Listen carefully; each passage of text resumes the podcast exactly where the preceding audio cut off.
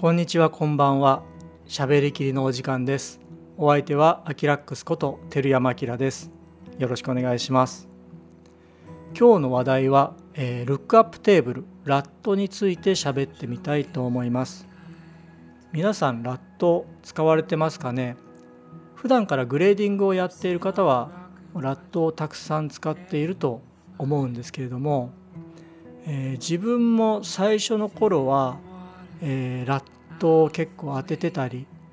してたんですがいろいろやっていくうちにあこれは間違ってたんだなとかあのいろいろ見えてきた部分があって今日はそんな話を喋りきりたいと思っています。まずラットルックアップテーブルには2種類あると思うんですね。メーカーが開発したログカーブに沿ってそれを各カラースペース用に色を戻してあげるためのカラースペース変換のラット。例えば Vlog だったらは Vlog709 っていうような、えー、とレック709に合わせたようなラットとかキャノンログにしても、えメーカーサイトに行くと、え色域に合わせてですねカラースペースに合わせたラットが配布されていると思うんですけれども、ま、それは簡単な話で単純に色域とガンマカーブがログのカーブでこう作られていたものをその各カラースペースに合わせた、え逆のカーブっていうんですかね戻すカーブで作られているっていうラットだと思います。これも単純に色を戻すだけのラットなのであの放送用のあの色味っていうか大体今レック709っていうのが標準になってますからそこに色を戻すために使うラットなんですけれどもそれ以外にえー、いわゆるカラーグレーディング用のラットっていうのがあると思うんですよ。これは本当に炎色っていうかね色を演出するためのラットっていうのがあって、えー、海外とかでもたくさん販売されていたり無料で配布していたり、まあ、国内でも数は少ないですけれども誰かが作ったルックアップテーブルラットを配布していたりしてそれを使うことがあります。でこれはあのカラースペース変換のラットとは違ってえー、極端な色の変化をこうつけるようなね、えー、ものだったりするんですけれども代表的なのがオシリスの M31 っていうのはすごく流行りましたけどこれはあのティールオレンジっていうね、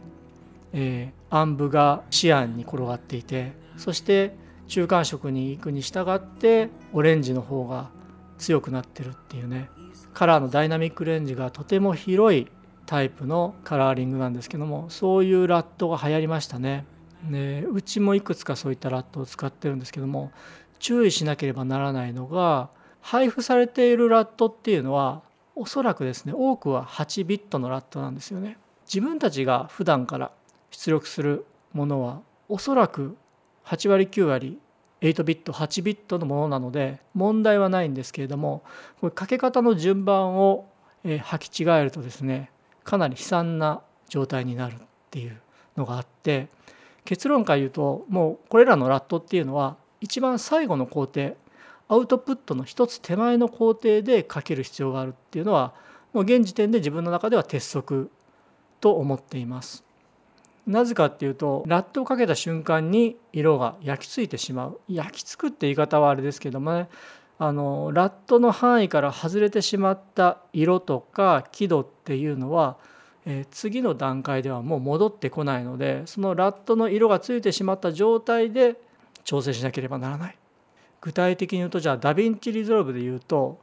えー、ノードを作ってきますよね。で第1ノードでラットを当てて、えー、色を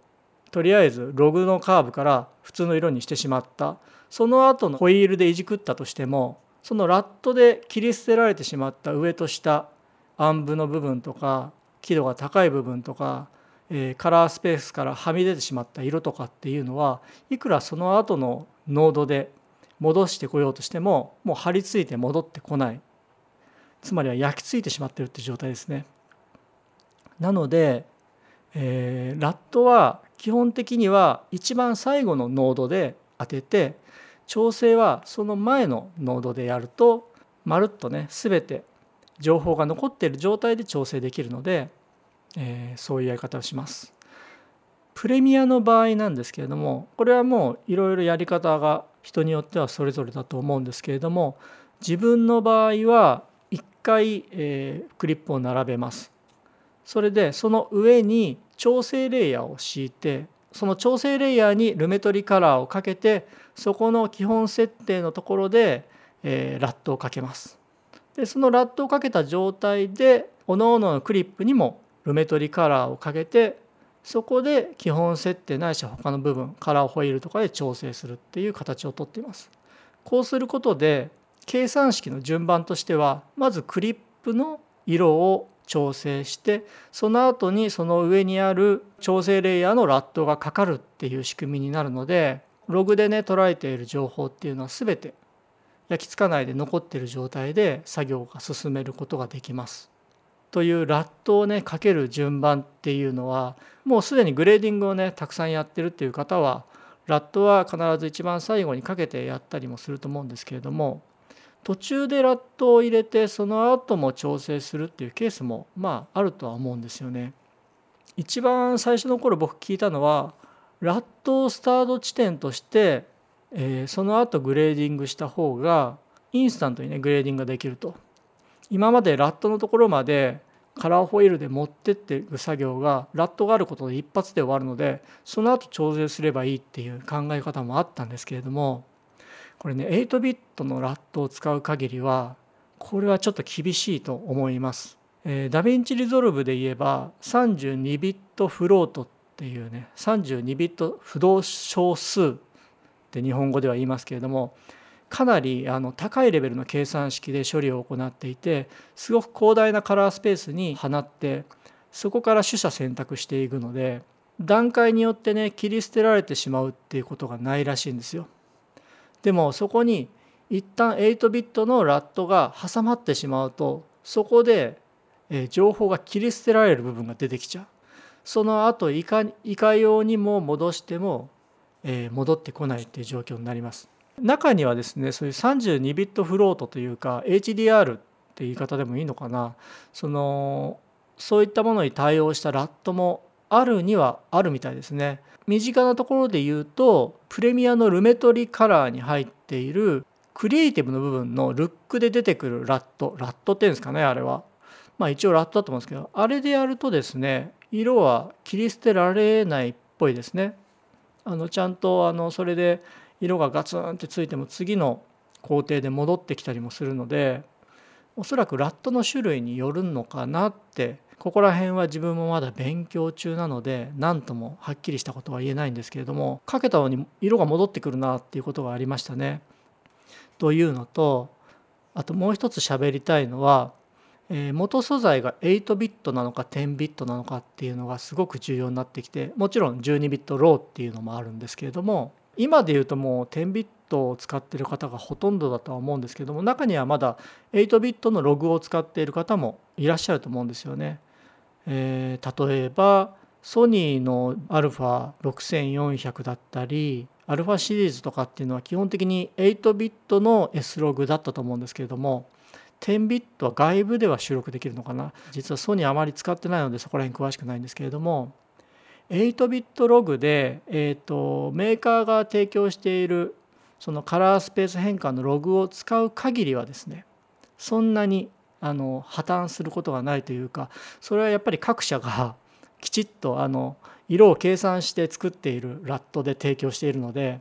色の破綻っていうのは極力ないと思うんですよね。ところが8ビットで収録したログを海外のサイトとかで配布している炎色用のティールオレンジはきついラットとかそういうちょっときつめのラットを当てた瞬間に一気に破綻するんですよね。特に、えー、カラーをものすごく広げるのでカラーが濃いところサイドが濃いところはもうノイズだらけになったりとか暗分ももうノイズがガガガガッと乗ってきたりとか8ビットログに対して8ビットのラットっていうのはもう目が当てられないぐらい画像が荒れてしまいます。あのそういう海外製のとか、まあ、国内もあるんですけどもその炎色のためのカラーグレーディング用のきつめのラットは必ず元素材は1つ上のビット数。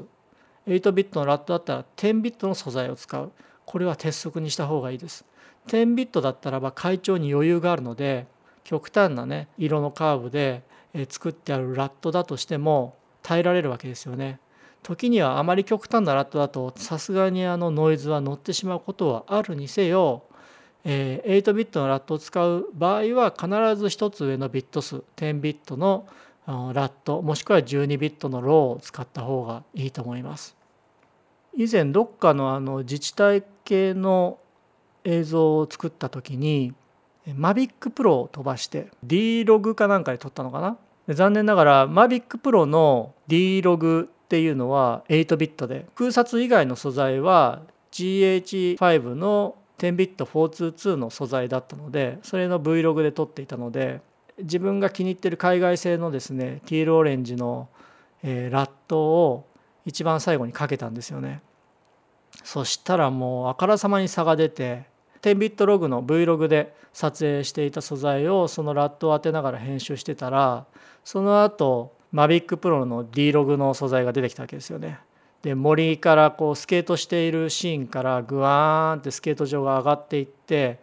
マフ間でスケート場が映るっていうねちょっと軽井沢の方の小さいスケート場だったんですけども。まあねひどかったです。もう森がもうガビガビにノイズだらけになってやばいと。これは無理だっていうことでその部分だけその気に入っていたラットを外してえー、なんとか自分でガチでですねカラーホイールでティールオレンジを作ってそこだけやりましたね。これが多分 Mavic Pro 2とかねあっちは H265 だけど一応10ビットが取れるので、まあ、10ビットで取っておけばあのこういうノイズに悩まされることもなかったろうなと思ってものすごくその時は Mavic Pro の2を欲しくなりました。そんなこんなであの8ビットログと10ビットログの違いってよくわからないっていう方もいらっしゃると思うんですけどあのラットをかけるともう一目瞭然です。8ビットの LUT に対して8ビットの素材を当てた瞬間に非常に違いがわかると思います。であとはもう余談になるんですけれども自分はあのカラーグレーディングする時はほぼ8割方 DaVinci Resolve を使っていてそれで2割程度、まあ、プレミアでカラーグレーディング Lumetri Color でやることはあるんですけれども、え、その時 LUT をどこに当ててるかっていう話をすると